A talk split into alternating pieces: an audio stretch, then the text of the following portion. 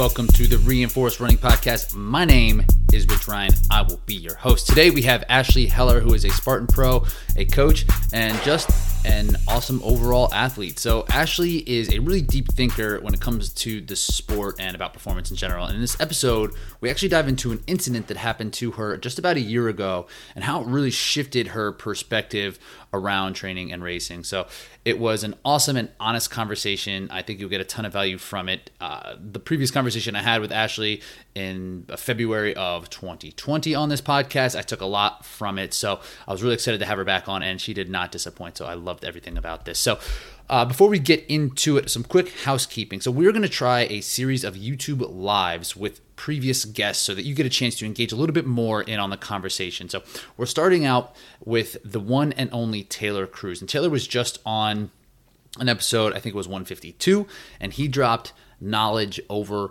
and over. So, go back and listen to that episode because Taylor is has a great concept for how to manage pain and how to engage with performance. And we actually talk a lot about Taylor in this episode with Ashley because she works directly with him. So, uh, a lot of great stuff. So, if you are interested in getting involved in that live conversation, that will be Thursday, June 17th at 9 a.m. Eastern.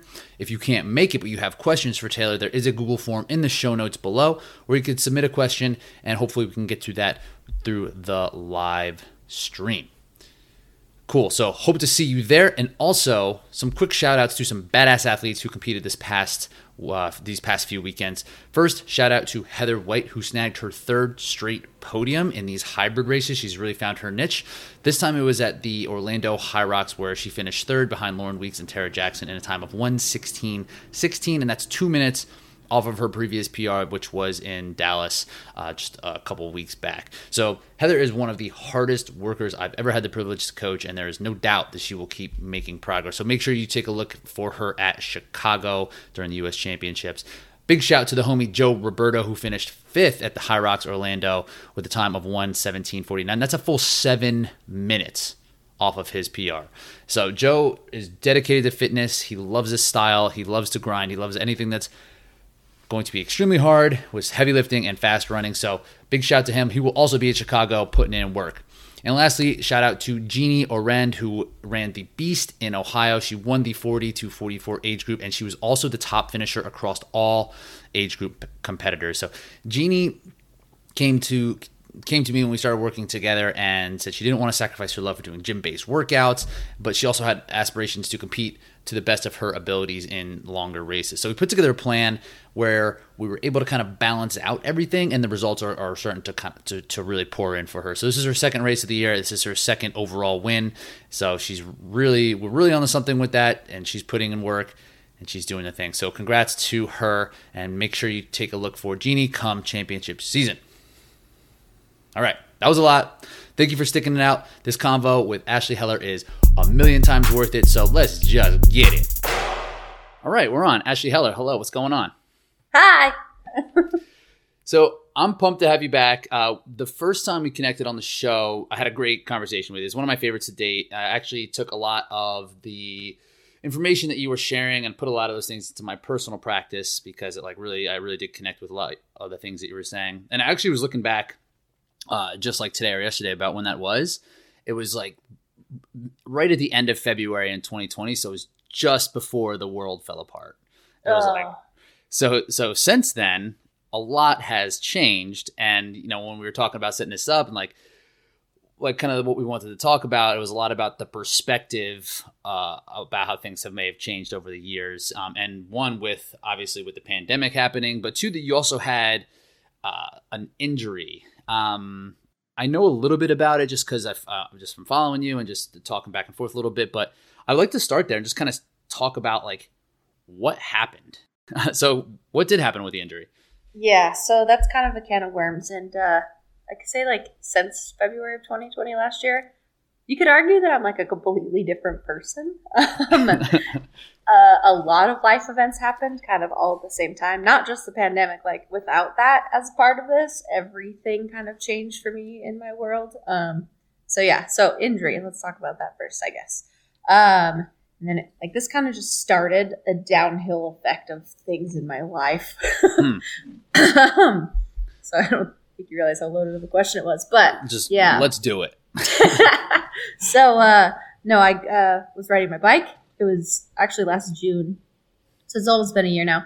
Um, riding my elliptigo bike on a road that I've been training on for years now, and uh, I was hit behind by an SUV by a gold Chevy Tahoe, to be specific. Um, Just get a license plate and the whole deal. I didn't get a license plate actually, uh, because well, turns out when you get hit behind from behind on a bike and then it's a hit and run and they left me in the ditch, it's kind of hard to remember Tough to certain focus. details. Mhm. yeah. Um. So, uh, yeah, he, it was a hit and run. They left me in the dirt, like in the dirt. I looked like looked up. My face was right next to a garbage can. These people who I, this guy's come out and talked to me before. The guys whose trash can my face was um, connecting with, and then uh, so the guy left, and uh, these other nice people actually stopped and like scraped me up off the road, and then emergency services were called, and my poor husband was at football practice because he coaches high school football, and he got a call and he could hear the sirens like in the phone and at the field because it wasn't that far away.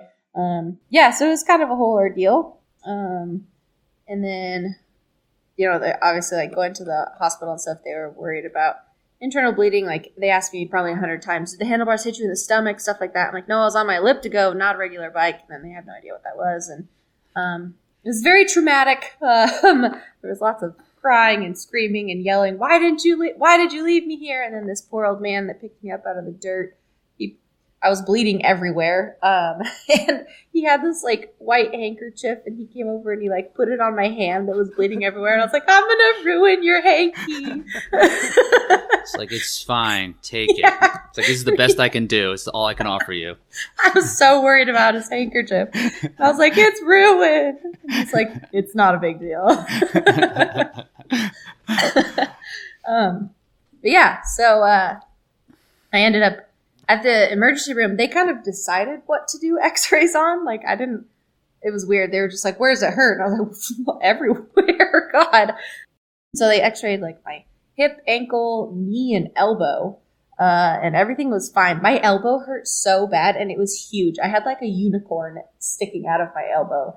Um, I ended up rupturing a bursa. I don't know if you've ever done that. It hurts so much worse than any other injury. I swear to God. Uh, Just like it to was- touch, like on that, like to touch Yeah. it, it hurts really bad, right? Yeah, if I barely bumped it on anything, it, I like came unglued. It was awful. Um, which is so stupid, like such a little thing. Um, but yeah, so then that all came out clear and stuff.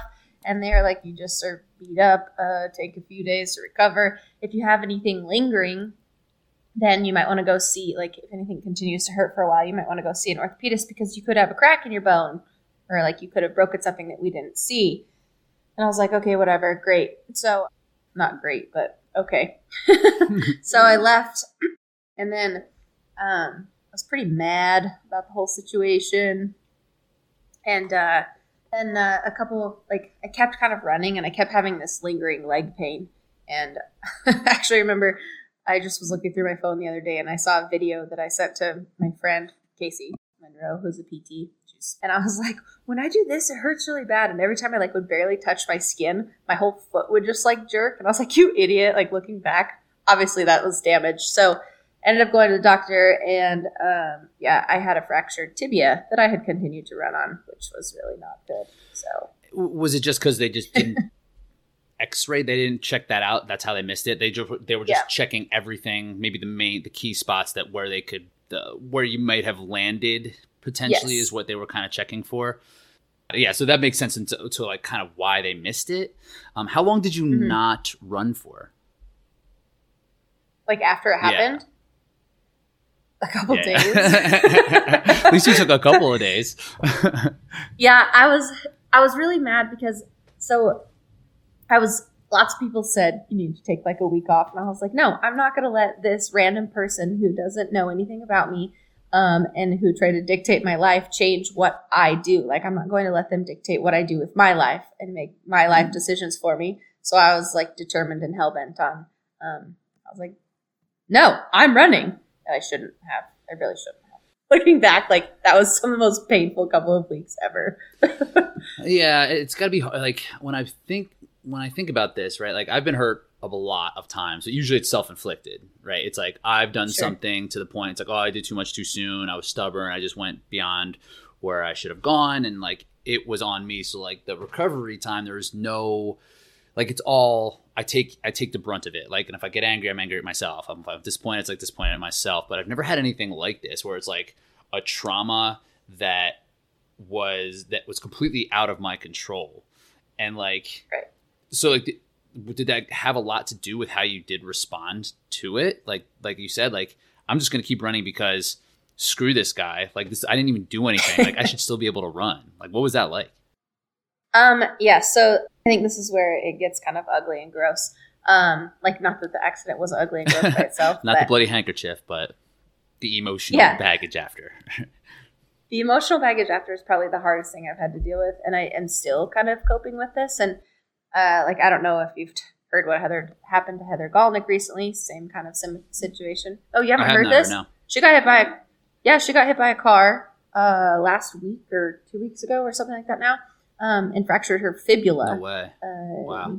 Yeah, and she's out. So I've been having a lot of conversations with her about like the emotional aspect of this because what's hard is like like physically I'm gonna heal. I'll be the bones will heal. It'll be fine. Like eventually, you know what I mean. Honestly, the emotional part of this whole thing and the like you said, the trauma is has been the hardest. Like one of the hardest things I've actually had to go through ever. Um, because what happened, like so I'm a really firm believer that like I can dictate my what happens to me. I'm I'm in control of my future, and just like you said, injuries, like anything that I've done or that I've been hurt for, that I've gotten hurt from in the past is self inflicted, like a stress reaction or a stress fracture, whatever. I did that to myself uh, because I did something stupid in training, or I did too much, or whatever, you know. Um, but this having somebody like for a really long time and still like having somebody else dictate my fate was really hard for me to swallow because like and it took me going to some counseling and stuff to figure this out um, so after this i was diagnosed actually with ptsd from the event and i've had like a couple of episodes if you hmm. will air quotes on episodes um, like freak out sessions where like uh, i've tried to like run down that road and the first time i did that i like had this crazy panic attack and got like so freaked out that I started, like, I threw up. I was like physically ill from traumatic experience of being in this situation.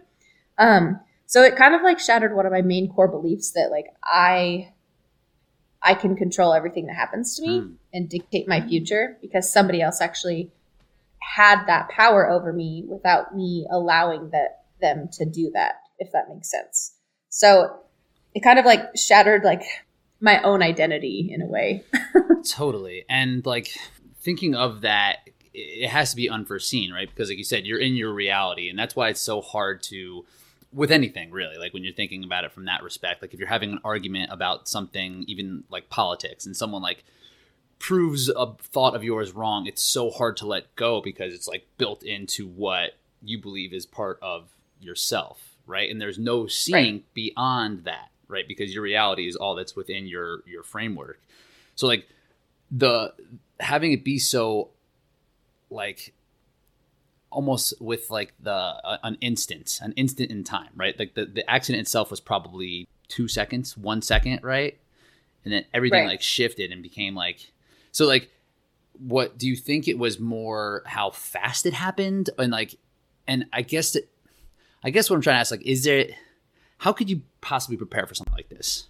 Right? Like if you look back at it, are you like, man, I wish I knew this wasn't the way that it actually is, or has it just kind of has that what's been hard to deal with that all of a sudden it's like there was no preparation, it happened really quick, it's unforeseen. Like, have you thought about that? No, I actually I haven't. So I mean, like if you think about it like that in hindsight, like if I would have left ten minutes earlier or ten minutes later, everything could have been completely different. I slept in that day. It was the day after Father's Day. It was really hot. We had gone to the lake the day before.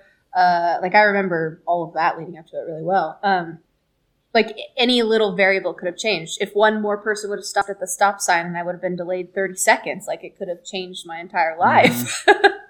um, I haven't really thought about it in that respect. I guess I've been more hung up on just the fact that it happened in the first place. So, like, one of the hardest things. So, I like, I, I, guess, I believe that I can control what happens to me to an extent, and I think, like I said, this kind of shattered one of my core beliefs in that respect.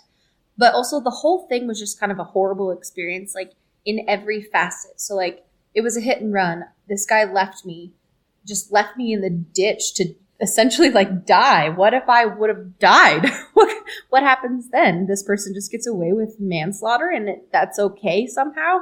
Um, I was really hung up on the fact that he just left me and some somebody had the audacity to actually do that to another human mm-hmm. being. So it kind of like it shook me. Like obviously all the pandemic stuff is happening, and then like I'm already questioning society and civilization in the first place, and then somebody can do this to another human. Like what is wrong with this person?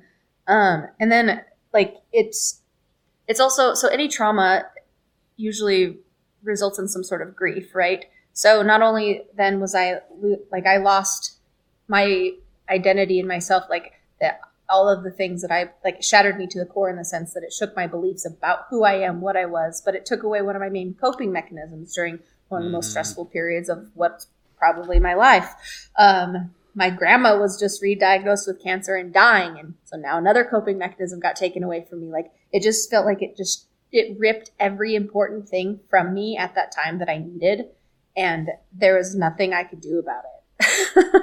yeah, and that's that's that's an interesting thing to kind of talk about and and like figuring out where exercise and running like fits in in terms of the relationship that we have with it, right? It's like, you know, you and I for sure, most people listening to this uh, right now, like are hardcore on the exercise train, right? And they're there for some reason, and mm-hmm. it serves a purpose. And most of us are going to compete to some at some level, and you know it's a means to an end from that way. But a lot of it it comes down to just having that like release or having something that is going to be like mentally rejuvenating for for us and to help us as as people. So I can imagine having that taken away so suddenly is is really difficult. And something that I've been thinking about a lot lately is like is that an appropriate relationship for for exercise and for like my well-being right like should they be tied together so so tight and like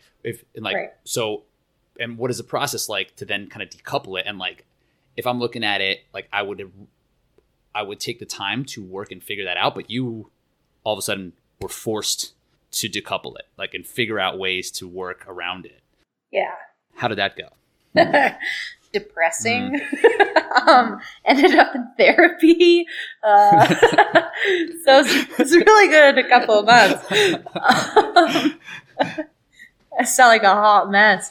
Uh, no, I was a hot mess. Um, honestly, it's something I still think that I'm coping with because I mean, a lot of athletes identify themselves as like, I am a runner, or I am an Olympian, or I am an OCR athlete, or whatever. And I'm guilty of that. So it was really hard to, I guess, like find my own value in other aspects of my life. So like I don't have kids. So like one of the things I like I live for is is training and my athletic ability and career because that's something that is important to me. It's the one of the most important things to me in my life. And that's different for everybody. I get that. Um so like yeah, like you said like how do I adjust my identity for that to that? So it didn't change the fact that I was a runner or a professional OCR athlete or whatever. But I had to, I guess, kind of like find other things that filled my cup, um, which was, I mean, I have other things. That's not the only thing I do. but uh, I had to find other ways to be okay being me, I guess, if that kind of makes sense. Mm-hmm. It does. So, like, and, and my husband, my dog, other hobbies, you know therapy. Therapy again.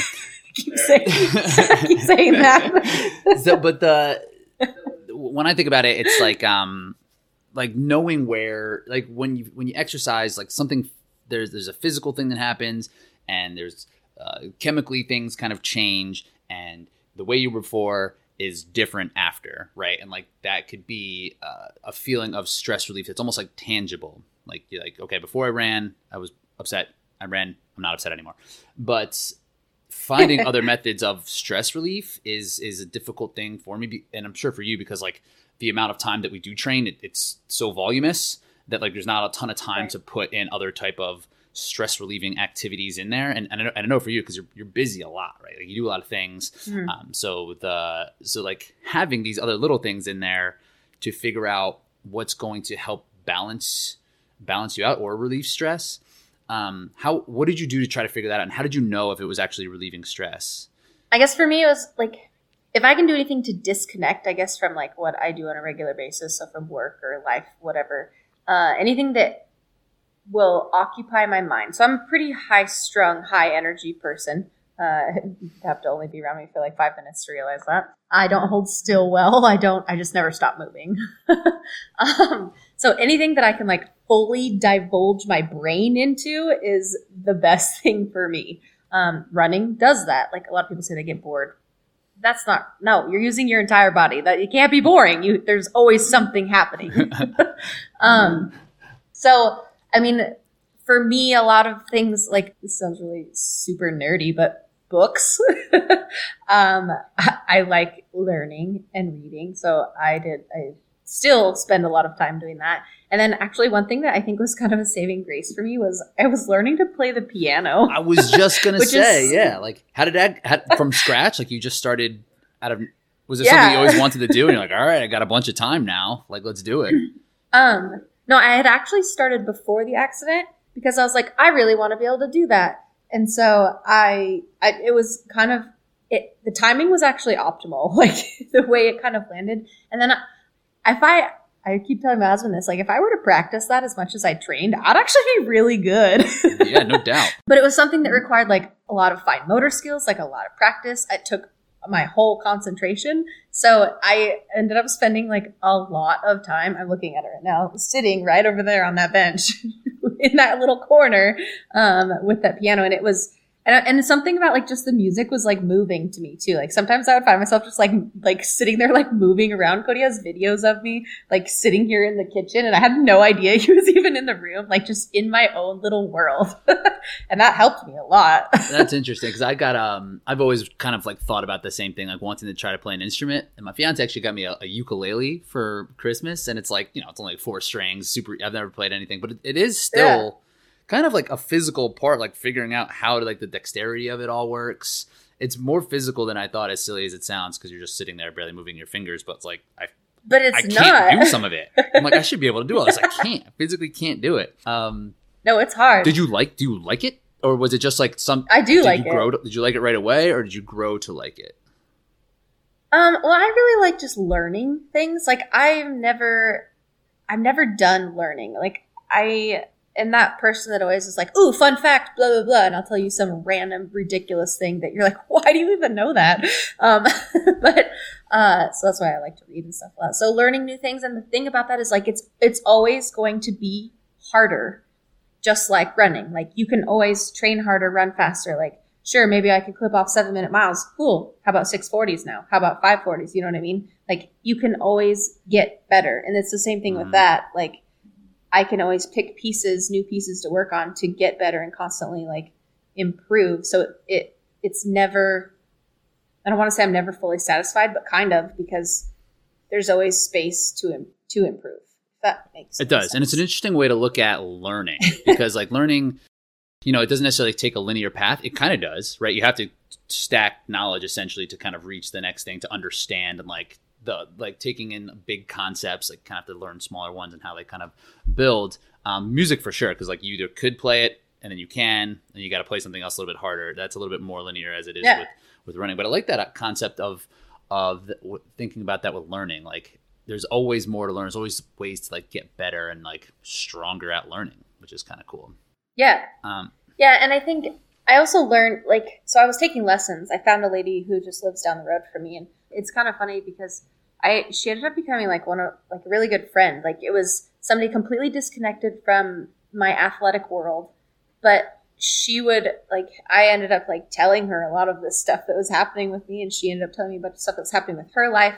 And like we came from completely different spectrums, but something about it just kind of like unified us. So she was actually like a really good like place for me to like vent through this whole process. And you'd say that she helped me a lot in more ways than she probably realizes. that, that's funny too. Like united by the the piano. It's like that's kind of how yeah, kind of how like runners are too. Like I have friends who are runner runner people, and like we know that there's this like one common thing that we have that, that we're doing. It's like probably not friends or have any type of like re- relatability in any other respect besides like running or No. OCR. And you found that with like the piano. Yep. yeah. And I love her. She's and her whole family. They're great. They're really super nice people. But yeah, other than that, like we really don't have that much in common. But somehow it was enough that like it's almost like we found each other at a time that we both needed each other for different things, and that we could offer that for that other person. So yeah, well, Maybe she'll listen. I did. You have to share it. I'm- She, she probably it's probably not going to come directly into her phone. She's probably not a subscriber, but um, you could you could send it to her. The so I was going to ask about like because it was so abrupt, and you know there there's definitely an element of anger there, and like having to deal with this new reality that you kind of had to live in, like and like I wanted to see if there was any type of silver lining around this. And I mean, just that example there seems like okay, you made this connection with somebody you may have never made a connection with before, pick, picking up a new skill. But have you thought about other other ways where this has kind of led to something that you might not have come across? Yeah, kind of. So one thing that I have been really hung up on, and for the longest time, like I kind of believe I'd be lying if I say I was like a super religious person, um, but I've always believed that like in karma or fate, like things happen to you for a reason.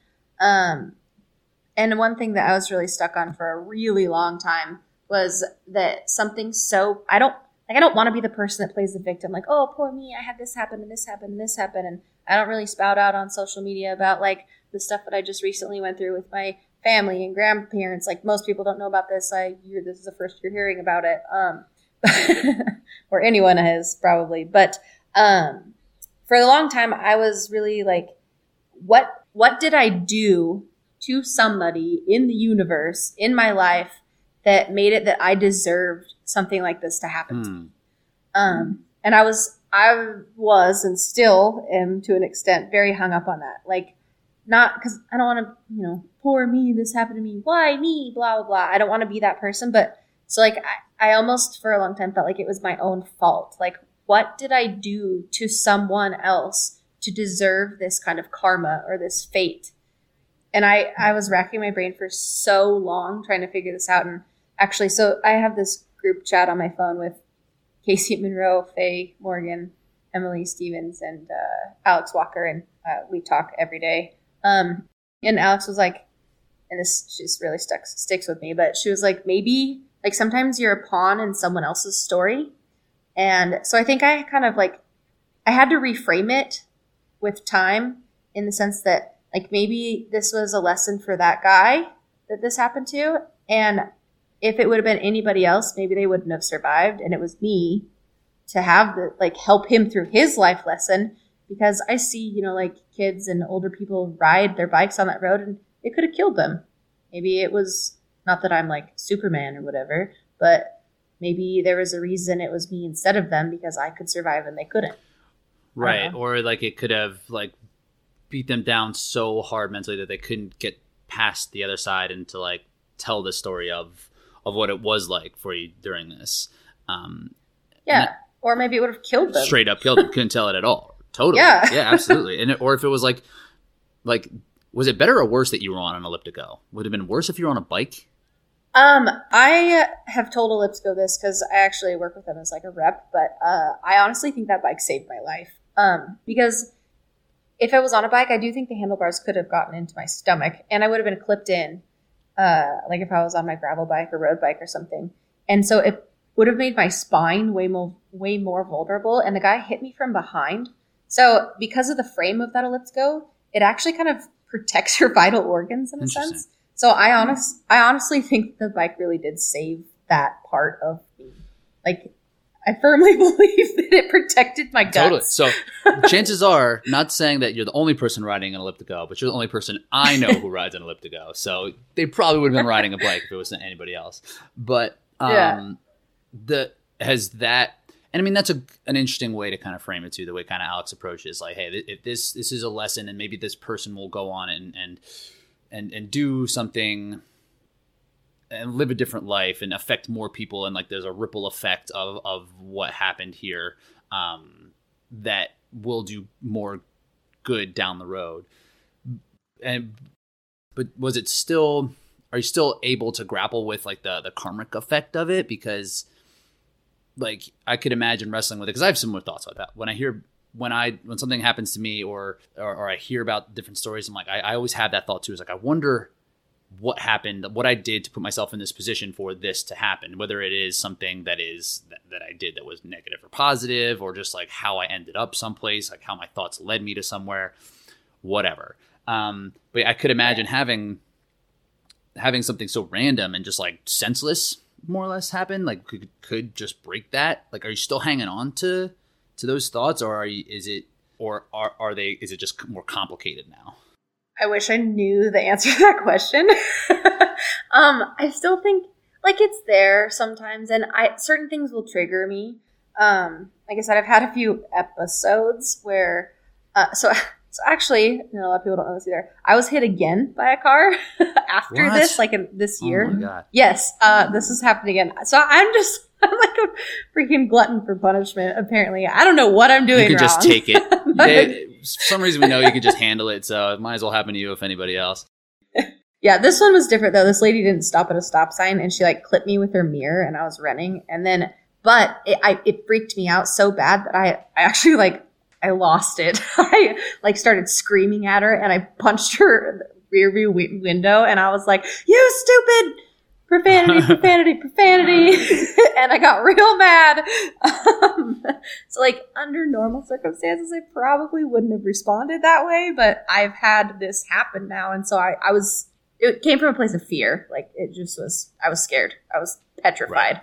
Um, but yeah, sorry to answer that question. Uh, yeah, I, I do hang on to that a little bit, but I think like I just have to kind of keep telling myself and keep reframing it because I honestly can't think of anything that horrible that I've done to someone. Like, sure, I've said mean things to people or I, I'm not the perfect person, but I've never like blatantly tried to hurt someone.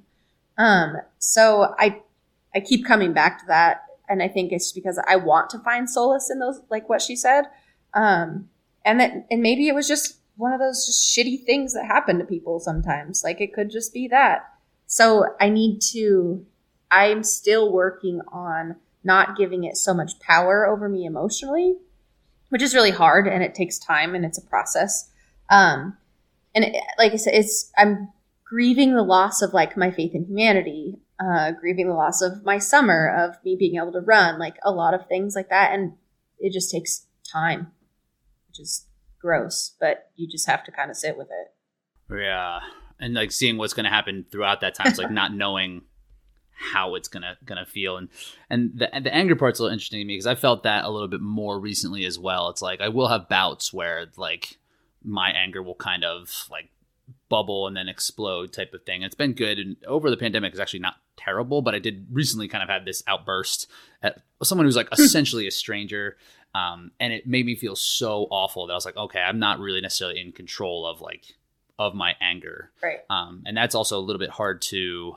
Um, so I've been doing a little bit more work on like figuring out like how to manage things and what it actually feels like when the anger is present and what that what anger feels like versus whatever versus um fear or what I mean they're tied so close right Yeah. they're essentially They're so um, close. or, or what that is and like what I need like when I get angry it's like what it, what am I what are my needs here right like or like, where is this coming from? yeah like why what's going on like i'm not just i'm not just like this um and it's like Right. did this bring on anger or is it kind of i mean everybody will experience that at some point right anger but like this seems like it would really kind of bring it up to the surface much much quicker almost instantly right Yeah, pretty much. like that poor lady. Like well she Again, did like hit in she did hit circus. you i mean like she like cl- she didn't stop at a stop sign mirror. not at She against the rules you have to do that That is, it is against the rules. Um, no, and I like in that moment, I was angry at her, but like then once I calmed down, I was like, okay, that came from like I had to just kind of like work through it and identify it. that came from a place of fear. She scared the living crap out of me because of what I have already experienced. She also doesn't know my story, so I look like a crazy person to her, even though in my mind it was completely justified response to what had just happened. Like it could have been a lot less stressful if I would have just calmed my shit down. But um, in that moment, I wasn't capable of doing that. But now I can see, okay, she made a mistake. She wasn't being malicious. Like, you know what I mean? Like, I can kind of justify it. I overreacted because I was horrified. Right. And that's it. But I don't know her story and she doesn't know mine. Yeah, that, that's like the thing with it, and like this uh, one analogy I came across while I was like kind of reading up on things was talking about if someone, if you were going for a parking spot and someone cut in front of you and, and took that parking spot, you would be like mad, right? You'd be angry at Yeah. that. But if, like the analogy goes, but if it was a cow walked in front and sat down in that parking spot, you would laugh, right? You, wouldn't be, even though your problem is like the same, Yeah. you wouldn't be as mad at the cow as you would as a person. So it's like the way that you're kind of looking at it, but like the problem was still the same. Like you were still scared because of what had happened to you. It was just kind of like brought on by this other other person that was just in the wrong place, essentially. Um, Yeah, that's interesting. Because if that would have been like, an, like you said, maybe it was an animal, or maybe it would have been person on a bike, I probably would have responded completely different. right. Yeah, that's true. Um, so along with all this, like getting through like the emotional part and like figuring out like how to, like how like how to just to kind of pick up in this world and, and and move things forward and like as things have really uh, come clear to you or you know the thing different things that have become apparent with this whole process. Um, how has the physical part kind of come along? How has the physical um, Hmm. like because there was there had to be some sort of rehabbing happen, right? Like you broke your leg, so yeah. how's that been?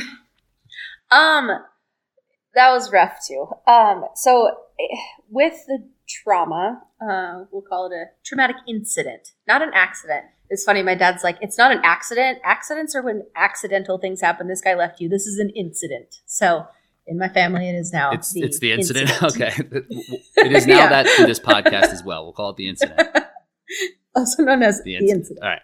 Um, so I think okay, so this is a really good question. Uh, with that was like, so the physical pain and the mental pain are like became super jumbled, messed up. Like you just took a pen and you drew a bunch of squiggle lines all over a piece of paper. That's what it looked like. Um, so um, I had to wait for the bone to heal, obviously. Um, but then coming back from it, there was so many like nerve things, and I had pain everywhere else. So, uh, like I ruptured the bur- bursa in my elbow, I sprained my ankle. I had this huge, massive contusion on my forefoot. Um, I don't really know how that happened, but it hurt a lot. Um, and then I had road rash everywhere, and I had this huge. Um, I had road rash all the way to my kneecap, like you could see the bone through my knee skin. I have an enormous scar there now. Um, but there was nothing they could do. They couldn't stitch or anything because the meat was just like so mangled and disgusting. Um, that took forever to I bet. heal. So with that, I kept having like a whole bunch of nerve pain, like everywhere, like in my back, in my hips, in my everything. Um, and coming back from it was it was actually really, really, really hard mentally. Uh, even though like say the worst, So it was like, oh, you just had a broken bone.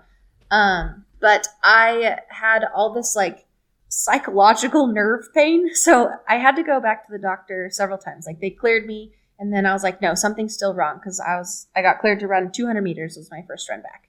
And then I was like, no, it hurts. I, there's something wrong. I, I was like convinced in my mind something was wrong because my brain pain, like while there was nothing actually damaged, my brain kept saying there was something damaged. So the pain in my mind was incredibly real. Um, like it didn't go away just because even the doctor said it was healed. So I went back for imaging multiple times because I was like, nah, I don't believe you. There's something still wrong. There's something still wrong. Um, and finally, I kind of got to the point where I was like, this is so arduous and awful. Like, I don't know if I can do this anymore. Like, I was so frustrated and just emotionally spent and drained from everything that had happened that I, I told my husband and Casey, my friend Casey, I was like, I don't, maybe I should just quit. Like, is this really worth it? Like, I am so tired of hurting. I don't know what to do anymore. Um, like it, it was just I was questioning if it was even worth it anymore. And that was really sad because, again, that's something that I identify myself with. And I had kind of mentioned this to you when we were texting the other day that um, I found Taylor Cruz and he kind of saved my career. uh, I don't think he really knows that. I haven't really told him that. I probably should. Um, but uh, so then uh, Casey, Casey, Cody, and Ian Hosek um, were kind of like my main go-tos through this whole thing. Uh, Casey's my best friend. Ian's one of my best friends. And as Ian was helping me with my rebuild to running, and we were talking about it, and you know, he's worked with Johnny and mm-hmm. stuff, and um, Ian had worked with Johnny and stuff, and was like, maybe you should try reaching out to Cruz to see if he can help you with this, like the pain, the pain stuff, because he's like a pain guru. And so I did, and finally I was just like, I had a consult with Taylor, and we talked on the phone, and I was just like, I don't know what to do anymore. I'm at a loss. Like, can you fix this? um, so he told me he didn't even seem like Harley Face. He was just like, "Yeah, okay, no big deal." I was like, "Oh, it's that easy, huh?" yeah, right. and so we like he really did it. It was I was just like, "Oh, well, apparently my problems aren't that big of a deal." Um, but I think that's just kind of the illusion that Taylor has. Um, but uh, so we started working on stuff and um, Ian was helping me with rebuild, and it definitely wasn't linear. Like everything was very, very progressive. Like it was just a couple minutes. Like we'd add a minute at a time, take 30 seconds back, add a minute, take two minutes back. Like if you look at my training, it was just, it's all over the place. Um, but through this, like, like I keep saying, the brain pain, that is probably a Taylor Cruz, um, term, uh, is because again, those, all those neural connections were just so boogered up from the trauma, the experience, and like me thinking that it was gonna, like I wasn't gonna come back from it. So we started doing all of this crazy stuff to basically distract my head while I ran to diffuse the pain.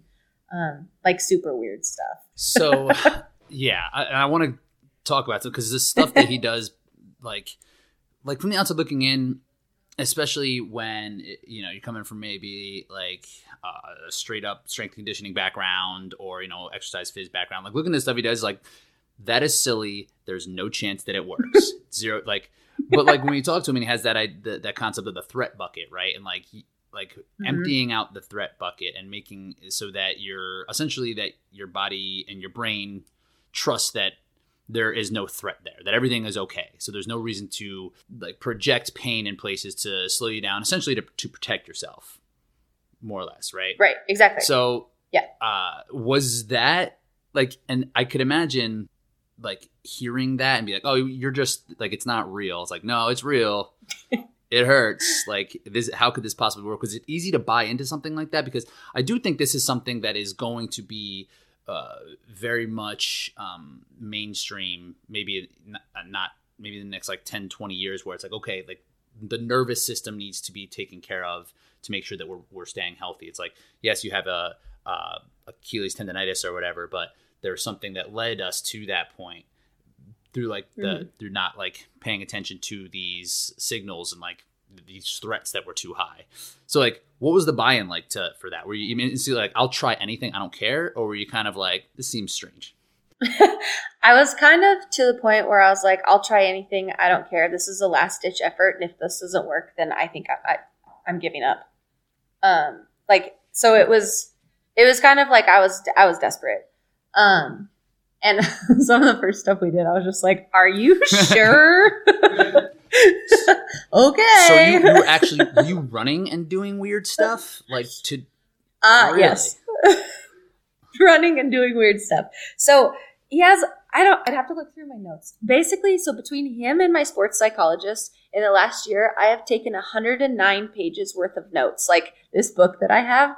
I don't think he knows it's that many pages, but I could write a book on those two and be like, this is the cure all for everything. Read this. It's weird shit, but it works. um, yeah. Uh, so I'd have to go back through and like read some of exactly the notes, but so we would do certain things. And he talked about this when you guys talked, um, do certain things and then test it because everybody's nervous system responds in a different way, right? So certain sides of the body might be more acutely in tune to other sides of the body and like just how it all interconnects. He can explain it way better than I can, but I've learned so much. And then he also got me, now I have these books around my house that are says like, um, like textbooks about neurological pain and brain function hmm. and stuff. when since when did I read crap is like it a good that? read? Because what happened? Is it is it too dense or is it like can you? It's pretty I'm dense. sure it's incredibly dense.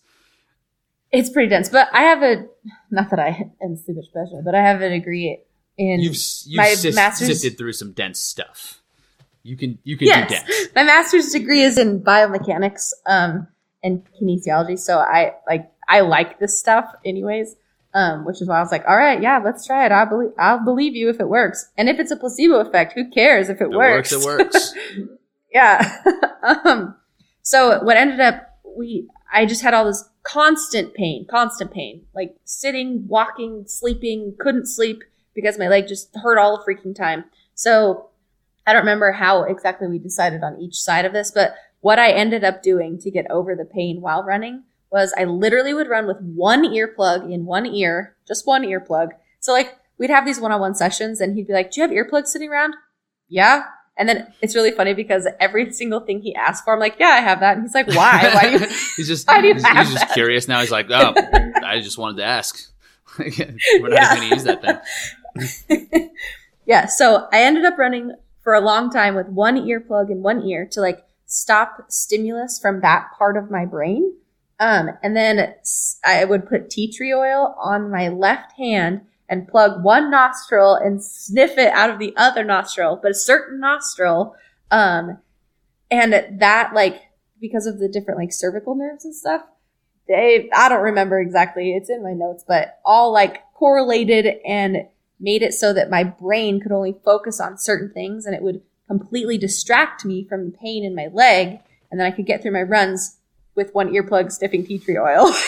So just do that and you'll get better.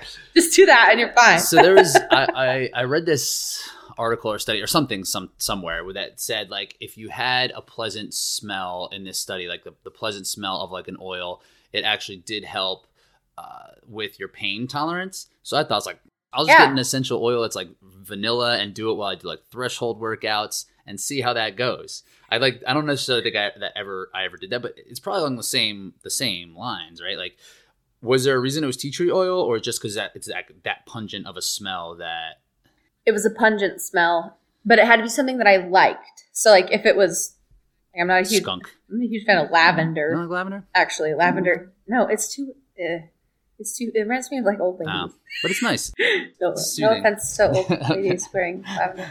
Uh, yeah, it's just it's too sweet. Like it makes my head hurt. Um, yeah, I like tea tree oil, but I also like the smell of like nature, and I like being outside. So that kind of made sense, right? right Um, but it was something pungent that was pretty powerful. And then we tested both sides of my sniff holes of my sinus, and it had to be one specific s- side because that part of the brain was connected to that side of my body.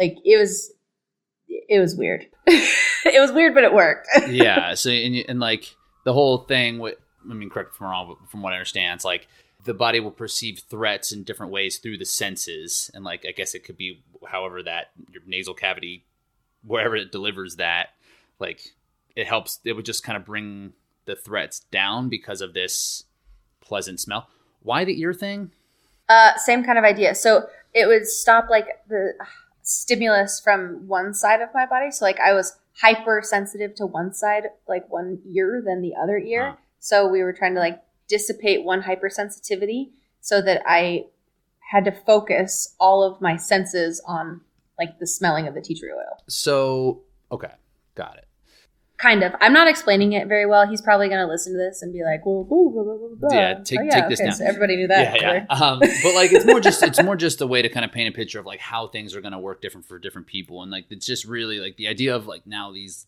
uh, different recovery mechanisms, like they all kind of work, but for different people, right? And it's just, this is just another way of of really uh, like drilling that home. It's like yeah, people probably aren't going to get the same type of response from tea tree oil that you would get, right? Um, Right. So once you kind of went through that process and started to kind of lower the threats and and like that running then maybe wasn't going to be this like traumatic thing. Was it running specifically or was it was it other activities like if you were to lift or or whatever like was that also kind of painful? Or was it was the elliptigo painful? Um elliptigo was a little bit painful, not as bad as running. It was mostly running. But I was also like scared. Um so I think a lot of it was just like the fear. And part of how like that senses and stuff work is different cervical nerves are like innervate that part of your brain. So like your olfactory nerve is close to like a pain receptor. Mm. So I think that's part of it. I don't really remember the exact anatomy of the nervous system itself. That's a Cruz hmm. question. Mm. Um, but but yeah, so that's kind of how that worked. But it was mostly running, uh, jumping for a long time was uh, not good. Definitely not good. Um, so jumping and running, which kind of makes sense, they're similar in nature. Um, but that's where I saw the biggest challenges was moving forward. So once you got like were able to kind of get through the pain, and you wouldn't get through the pain, right? You just kind of lowered the threat levels around it, so the pain didn't necessarily come through um, to to like stop you from doing whatever you were trying to do. Um, did is this now something that you continuously have to do? Is it like uh, like say is it like your endurance where if you don't practice your endurance consistently your endurance gets worse or once you're kind of beyond that point of like feeling pain for the sake of your safety like do you still have to do the practices that you may have done in the past with the senses of things or is it just kind of like okay you're you're done with it and like Right. I have I have since stopped running with my earplug and tea tree oil. so we did that for a while. Then it's kind of like I hit certain like plateaus, and then once I got to a certain point, I was like able to remove one thing, and then we've added another. So the practices haven't exactly stayed the same. So I'm still working with Taylor. We still meet uh, once a week and just do like one-on-one training, um, like just like via Zoom because he's on the other side of the country like I have a session tomorrow at nine. Um, but uh, now we've moved on to other things. Um, but we constantly come back to stuff that we did in the past and then reevaluate it and kind of like um, like evolve it, I guess. So like these practices worked great. I've mastered them. Now we have to make them novel again, like make them a little bit more advanced. So I just constantly keep progressing. Yeah, it's like it's progressive overload, right? They go back and you make it yeah, you make it a little bit harder. Um, so with all this now, like with all of this, like there's the physical part, the mental part, all of it kind of wrapped up. Mm. Now we're kind of coming out of the pandemic, right? And we're able to to compete. You've done a couple races, about seventy five percent of the Spartan races so far this year. that like has this changed the like your perspective on training and racing, or are you just kind of like back with it is the way that it was? I have started doing a lot of things differently than I was before. Um, that's kind of why. So I used to do on Instagram like a training tip Tuesday. I've actually stopped doing that because a lot of the stuff that I would post isn't necessarily wrong, but there's a better way to do it uh, that I've learned like through working with Taylor and just the past year. So I don't want to give like not bad information, but like favorited information, I guess. Like because if it worked for me, that doesn't mean it's gonna work for everybody. And that's something that I've really concluded recently is like so like foam rolling might be really great for me, but for some people it might be a really terrible idea actually. totally. But to put to push yeah. back a little bit, it's like you mentioned before, it's like this is a process. Learning is a process that has to build on top of it, right? So even though that like you mm-hmm. might not be like you a couple years ago, that information could have been helpful to someone who might not have been been as advanced. Where they, like every, people That's need to true. learn all that stuff first, right? Like when you start to get into yeah. it, you kind of have to figure it out on your own. Um, like someone who's just starting to work right into the where you are now, the information wouldn't it, it probably wouldn't click. It probably just I don't know. It would be nice to, for people to jump like jump to make those jumps, but I don't know if it's it's like that, you know. No, now that makes sense. Like they have to experience it and see if it works for them too. But I don't think there's just like a one cure all for mm-hmm. everybody. Like it, that's just not. I used to think that, and I definitely don't anymore. yeah, right. And that's that's that's tough, especially as coaches. And you look back, you're like, oh my god, Can't believe I was prescribing that. Oh, I told you to do that. Oh Right. no. now it's like I'm, I'm I'm really nice when I see like other people's information out there, and it's like that. Hey, they're just figuring it out. like they, Yep. it's fine. Yep. I was there too, and and it probably will be there in a couple years from now, looking back at what I was saying now. Right now. and be like, oh my god. Yeah. Um, so that's cool. That's a cool perspective to have. It's it, it just opens up this whole more like nuanced way to kind of train and and and and do things. Like there's like unlimited possibilities with that and combinations of how to do Yeah. it. Well, it kind of goes back to that thing of like I just like learning more and more stuff, and so I guess I have really kind of like dived in, dived, dove into I don't know. gr- Yeah, grammar. not, an English me teacher. Yeah, obviously. got nothing for you. um, I have gone head first into all. There we go. All of this like new material, and it is it's fascinating, and I mean I I want to learn all of it, um, but like it's it's never ending, just like anything else. Like but I like I do like the process. So coming back from all of it, like getting through this process. Yes, I'm still dealing with some of the stuff. Oh, and you asked me like the races and things. Like, no, my season is not what I thought it would be. I still have things I need to overcome. Um, like uh, this last weekend in Ohio, I didn't race well. Uh, I I didn't. Well, that's I don't know if you want to open that can of worms. we could. I mean, Uh. I, I do. I do want to ask about the races. Um, so we could. You were ended up like around fifth, right?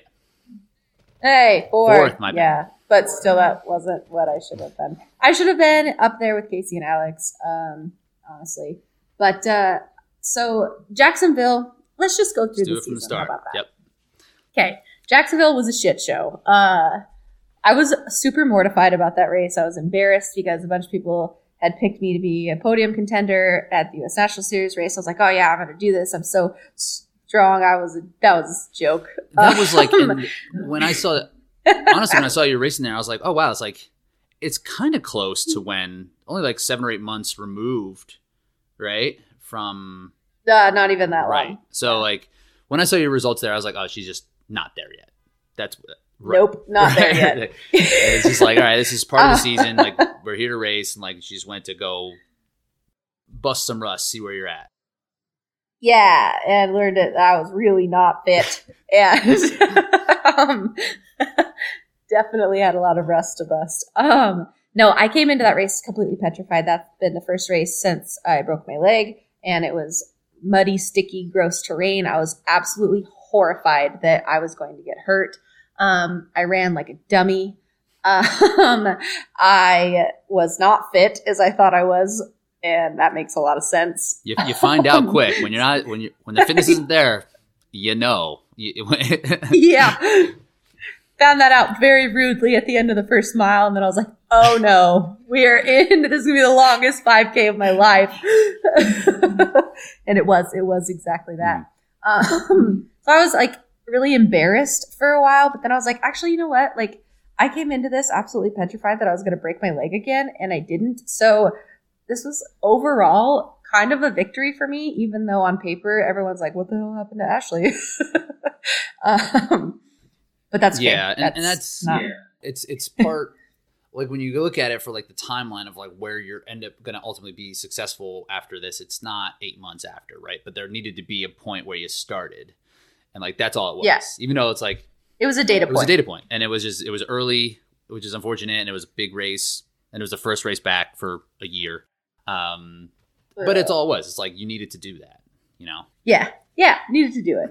Um, so then I was like, all right, need to get some high end aerobic fitness going on. So hammered that for a couple weeks. Came back to Las Vegas, won the super, felt good about that.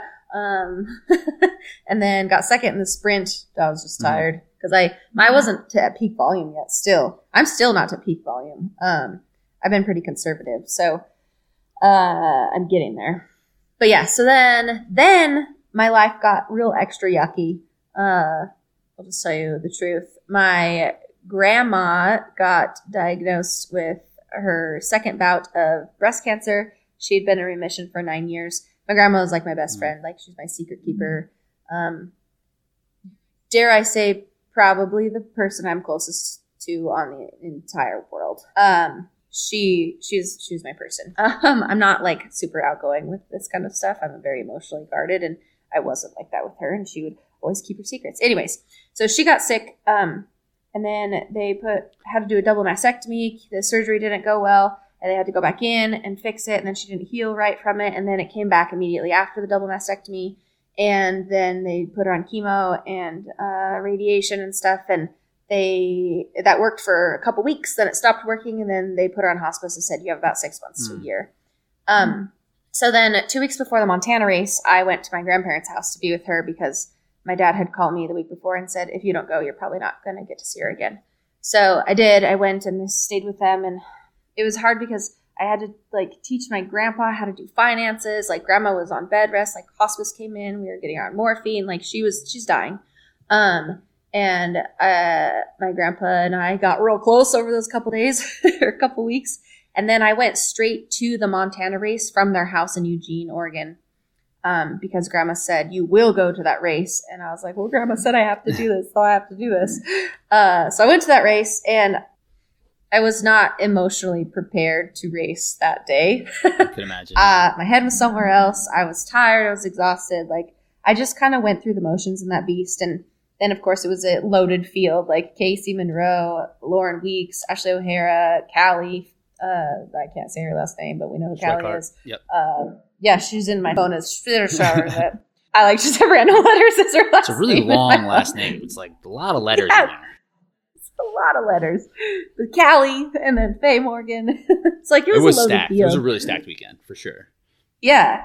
And I like I remember racing the beast and well, running the beast. I ran it. I didn't race it. I was running the beast and like I was watching Ashley O'Hara and she's like braiding her hair while she's running. I'm like, how is she braiding her hair while she's running? And then I realized, why are you thinking about how she's braiding her hair instead of racing her? Not totally engaged. yeah, I was just really disconnected, just kind of going through the motions. Um, so I ended up fourth there, which I guess, given the circumstances, wasn't terrible. Probably could have done a lot better if I would actually had my brain in a good spot.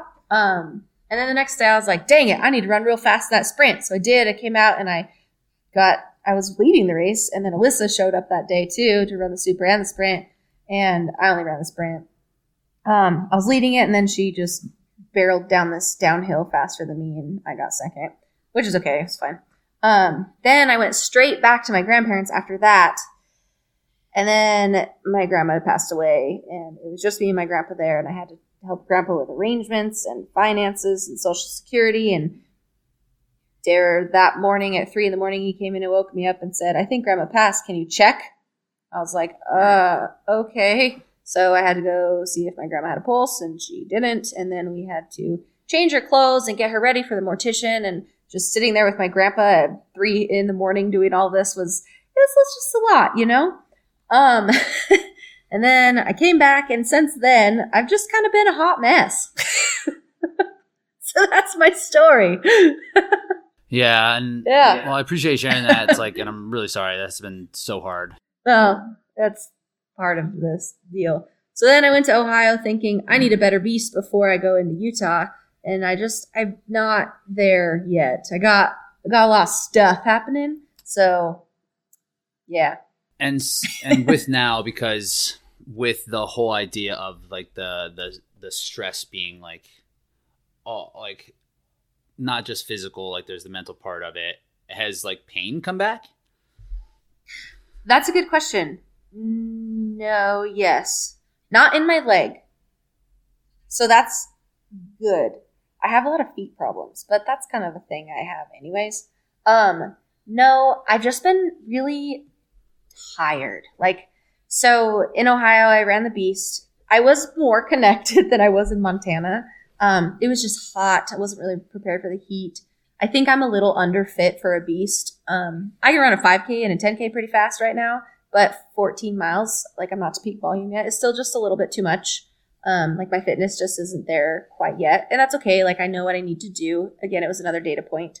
Um, but actually on Sunday I came back and I tried to run the sprint, and I didn't really feel like doing it. But then I toed the line, and I remember I on the start line I looked at Casey and I was like, I don't think I want to do this, and she's like, No, you're fine. And I was like, okay, yeah, you're right. Like literally on the start line. And I um, started the race and then like 0.7 miles, I was up Alex's butt, like right on her. And then I was just like, you know what, actually, if you don't want to do this, you don't have to. and I stepped off the course. Like I actually stepped off the course. I just didn't have the headspace to focus for that long with all of the things that I have going on. and that's okay. And I think that that was actually good for me because I could identify it and now I can address it before I race again. I was just going to ask that. I had the word written down like address down like cuz because that is part of navigating life in general and athletics, right? It's like addressing the things that need to be addressed in the physical space and also the mental space, and also knowing how to, to counterbalance uh, both of those things so that everything is working together. So, right. how are you planning on doing that? Are you pulling back a little bit, or uh, from the physical, or no? So I have tools in place, and I haven't really. So since I came back from my grandparents, I've just been kind of like disconnected all over the place, and I had this conversation with Cody the other day. So like sometimes Cody's my husband, so he's he's he's a football coach. Um, and sometimes I have to have a conversation with him where I sit down and I'm like, okay, I need to talk to Cody, and then I also need to talk to Coach Cody, but I need to talk to them separately. So who would you like to be first? That's good to lay it out like that. So he make it clear. yeah. So um, we I talked to Coach Cody first, but then I have to remind him, hey, I'm not a 16 year old uh, linebacker. Mm-hmm. I am a female athlete. Don't talk to me like you talk to them, please. First of all, um, so um, so we had that talk about like what I needed to do, and he said like since I came back, I haven't been treating myself like a professional athlete. I've just kind of been going through the motions, and I need to be more intentional about like my activities and so I've started like a more of a mindfulness practice where like I do these meditations um, and I identify things like that I want out of my season, like goals and stuff, but then also things that I want physically, like that I'm free of illness and injury and I need to trust my body. And just by doing that, like constantly in the repetition of it, actually helps me believe that that is possible for me. Like this sounds all kooky and weird, but I swear it really works. you have to believe it first. First, it actually happen. You have to like think of the thing that needs to happen first. Yeah. yeah, like you have to manifest that idea and then make it your reality. Right. It's not just going to um, appear, but like exactly it needs to be a thought first. yes. Um, so I need to be more diligent about those things. And then Coach Cody said, like, let's make a schedule. This is what it's going to look like. This is how you're going to be more diligent with each of your practices. And I was like, okay, yes, I like that plan. And then Cody, husband Cody, said, also, you have to remember that, like, you've had this, this, and this going on. Like, and then after the race in this weekend, not Coach Cody, but husband Cody was talking to me and he said, We need to figure out a plan to like get you to debrief some of this stuff. Um, so we're going to get my people put together and Cruz and I are going to have a conversation about this tomorrow. Um, I'll talk to my sports psych again about it. And then like we're making a plan of like how I can address these things and get them within control so that I can actually focus when I need to when it's time and important.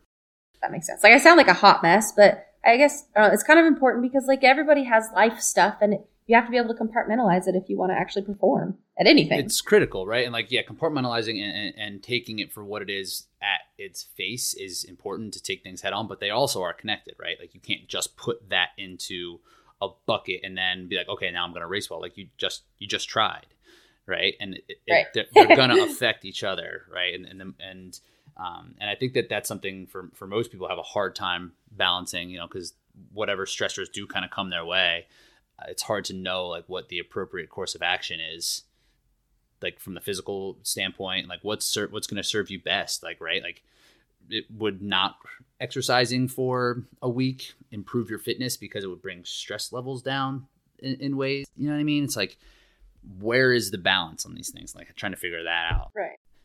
But then at the same time, how badly do I need that in order to decompress those stressors too? It's like that's a fine line. Right.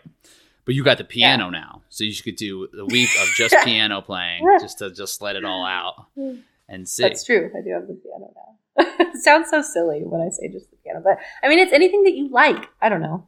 Um, I probably won't stop training. I think I really like the idea of making it more intentional. Like I need to train like a professional if I want to be a professional. And I kind of got derailed a little bit. So I need to realign that. And I can do that. Like that's something I'm good at. I'm good at time management. I actually, like our business that we run, that literally teach all of our people who work for us how to do that. So I just need to implement my own practices. which it's simple, but I was like, oh, well, duh. Right. it's like taking that step back and being like, oh, I know what to do here. Like, right. Like it's all, it's all right in front of my face. I just wasn't doing the thing Yeah. that I know I need to do.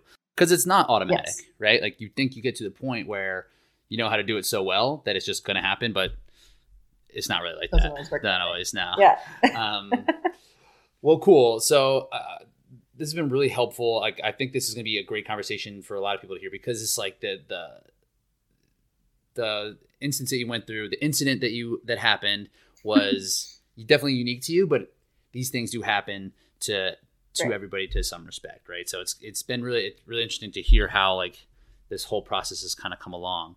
Um, so so you're still on the elliptigo? That's still, and you said you work with elliptigo as a rep. Yeah, so um I there's not a lot of people like bike shops don't really they don't have a lot of local retailers all over the place. So well they do in some places, but other places not. So they have like these reps that are around the country. Yeah, Um the um, so if I was actually uh, a, a running sh- footwear rep before like getting into like the the fitness space. Um, and a buddy of mine who I worked with moved with ElliptiGO to be like the Midwest rep, and he like he's like Yeah. so I talked to some of the people like to inquire about the like Mid Atlantic region. This was years ago. This is probably six seven years ago. So like I'm from that like so the people there were awesome. Like that was the main selling point for me. I didn't I Mhm. ended up like the territory was massive. Is your territory huge? Are you going places or are you just calling people? Because I, I would imagine the physical space that you would cover where you live is is probably massive. I'm mostly just the Boise, like Treasure Valley. Uh, so what happens is like they are interested, they make an inquiry online, and then it emails me and says this person's interested. Email or call them, and then I chat with them and be like, hey, what are you looking for? Let me answer your questions. Um, you know that kind of a thing. And then if they're serious buyers, I will meet them and they can test ride it and then order their own. Got it. So I have the yeah, I have the bikes here so they can do a test ride because it's a large investment, and you know I, I wouldn't buy it without buying it or testing it first. I tested mine before I bought one. And we Um, never really talked about what it what it is, but Oh, basically it's like an a, a, an elliptical that moves. yep, basically Right. an elliptical on wheels is what I call it. So it's like you take your elliptical machine outside, but it has a larger, like a longer stride length, so it more mimics running, and then you can go on varying terrain and stuff. I love you it. probably actually. get pretty fit. Oh yeah. Well, it's kind of becoming like I would just like to say I you I've had my elliptigo for well I've had I've had like five now, but um I've had it for several since like 2015 or 2016. So I was using new elliptigo before it came the cool thing to do in OCR. But Is now, it the like, cool thing to do? uh, I didn't know. Well, I there's a lot of people now who are training on them. Like uh, Bill Brumbach has one, Casey has one, uh, Amelia Boone has one, Becca has one. Like there's Callie had one for a while. Uh, there's a lot that you can do with it because it's basically like you can get a lot of your low end aerobic work Mhm. done on there without the pounding um, of running. So and wasn't Meb was uh using it for? a Oh, while, yeah, right? Meb. He. mhm. there's a lot of Olympians. Aliphine, the Olympian, Oh really? uh, the marathoner. yeah, one of the U.S. Molly Seidel, Seidel, whatever. She's on it. She went to ElliptiGO World Championships with me in October. Is she the one who beat you? I saw your Um, post. Like the yeah, that's She okay. took it I, to I you? don't mind being beat. She did. she also weighs like 80 pounds. yeah. and I was coming off of a broken foot, not running at all. And I was like, I'm fine. It's great. I, cool if an Olympian beats me. It's Do you think it gets you in better shape than biking would, just because of the position and like your heart probably has to work a little bit harder than on a bike, right? Just because you're you're completely vertical and not necessarily sitting, or Yeah, I think it it requires more energy to propel than a regular bike. Like you can't go as fast on the elliptigo as you can on like a road bike. Um, so you could put in the same amount of time and not go as far, but you also have to work harder. And the posture is what's what you're getting. So like you still have to engage your core. You still have it is exactly the same running motion and mechanics versus a bike that isn't. I mean, I think if you don't have an elliptical, a bike is a fantastic option. Um, but I would say that it's more reminiscent of running than the bike does. But it's just another way to get that low end uh, aerobic work. And you can actually do some high end stuff. Like if you climb hills, that will kick your ass too. I bet. um, yeah, because I would, im- and if you're just not interested in, in in the bike aspect of like needing to go further, go faster, like I don't like that's for me. Like I don't necessarily want to get a nice bike because I don't care, and I'm and I, and I do it just for the cross training. So elliptical would probably be Right. the move. Yeah, I like I like I hate being inside. Like the weather has to be pretty treacherous for me to go to the trainer, either on a bike or the elliptical. You can put the elliptical on the Oh. trainer too. Turn Um, it into a regular like, has- elliptical. Yeah, you can. Um, it has to be pretty bad though. And I like it because I can go outside. Like I don't like staring at a wall doing my cardio. I just I can't. My brain can't handle that. Yeah. Um, well, cool. So check out the elliptigos, and you've you've been doing um working with the OCR Dream Team a little bit, right? Oh yeah, so I'm not on the dream team, Right, but uh, the but Elevate- the yep the elevate. I'm a regional ambassador. Is what she called that? Yeah. Uh, so like if you go on to like the Mighty Networks the Elevate platform, there's a bunch of groups like that breaks it into like regions. Um, so I'm with the Pacific Northwest. It's Oregon, Washington, and Idaho. Um, and it's basically like a way. So like you can be part of any of the groups, but you can um, like if you're part of the regional ones, like if we have meetups or races or stuff like that, it's just a way for you to like connect with people and engage in that area so that you could meet more people in the sport. For anyone, any any woman in the sport. Yep, exactly. Okay, gotcha. Because that's part. Of, so they just have to inquire. So if someone lives or any lives anywhere, they can just inquire onto that link to get onto a group. So it's more like a community, like an online community. Yeah, yeah. So basically, like Nicole's trying to make it so that the people who are already in the sport are more accessible to people who are newer to the sport because we found that there's kind of a disconnect in like a lot of people think that they can't talk to Nicole because she's Nicole Mericle or you know whatever but that's not the case like we want them to talk to us ask us questions because we want women to feel empowered that they can be part of this and like we're not scary please come join us we want you to be a part of this community so Cool. I like that idea because yeah, like so there's there's Yeah. kind of a barrier on social media. I mean, you can reach out to anybody, but it's like so busy and gross. But like, if, if there's a space dedicated to that, I could see how that could be really helpful. Cool. That that that Yeah. makes sense. That, that makes it a little bit more clear. I just wasn't sure what the uh, Mighty Networks part had for it, but that makes sense. That's great. Yeah. Um, Yep. So what do you got? For, That's what do you got for the rest of the year? Ooh, okay. So I'm gonna run. Oh, doorbell ring. Sorry about that. Um, no idea who's there. Um, so I'm gonna run a lot faster. Get my shit together. I sound like a hot mess, but I'm not. I swear, it's improving. if I can come back and win in Vegas, I can. I can do some stuff. Uh, so I'm gonna hit all the National Series races because I already used the drop race in Jacksonville. There's four more though, right? Are you gonna do the North Carolina Yeah. one? I'm just gonna do You're them all because knocking them out. Yep. Uh, I need to take advantage of opportunities. One things I've learned in this past couple year this year is that I am not going to take anything for granted. Like I, if I have the opportunity and the availability, I'm going to do it because uh, you only live once. That's so cliche, but you really do. Yeah. At least you, at least you Um, didn't say YOLO. So that's uh, pr- No, appreciate you. Almost. I thought you were gonna. I was like, here it comes. Um, No, ew, that's gross. so you're doing all the national series stuff. Um, Yep. what what's the championship race like? What's the A race? You think?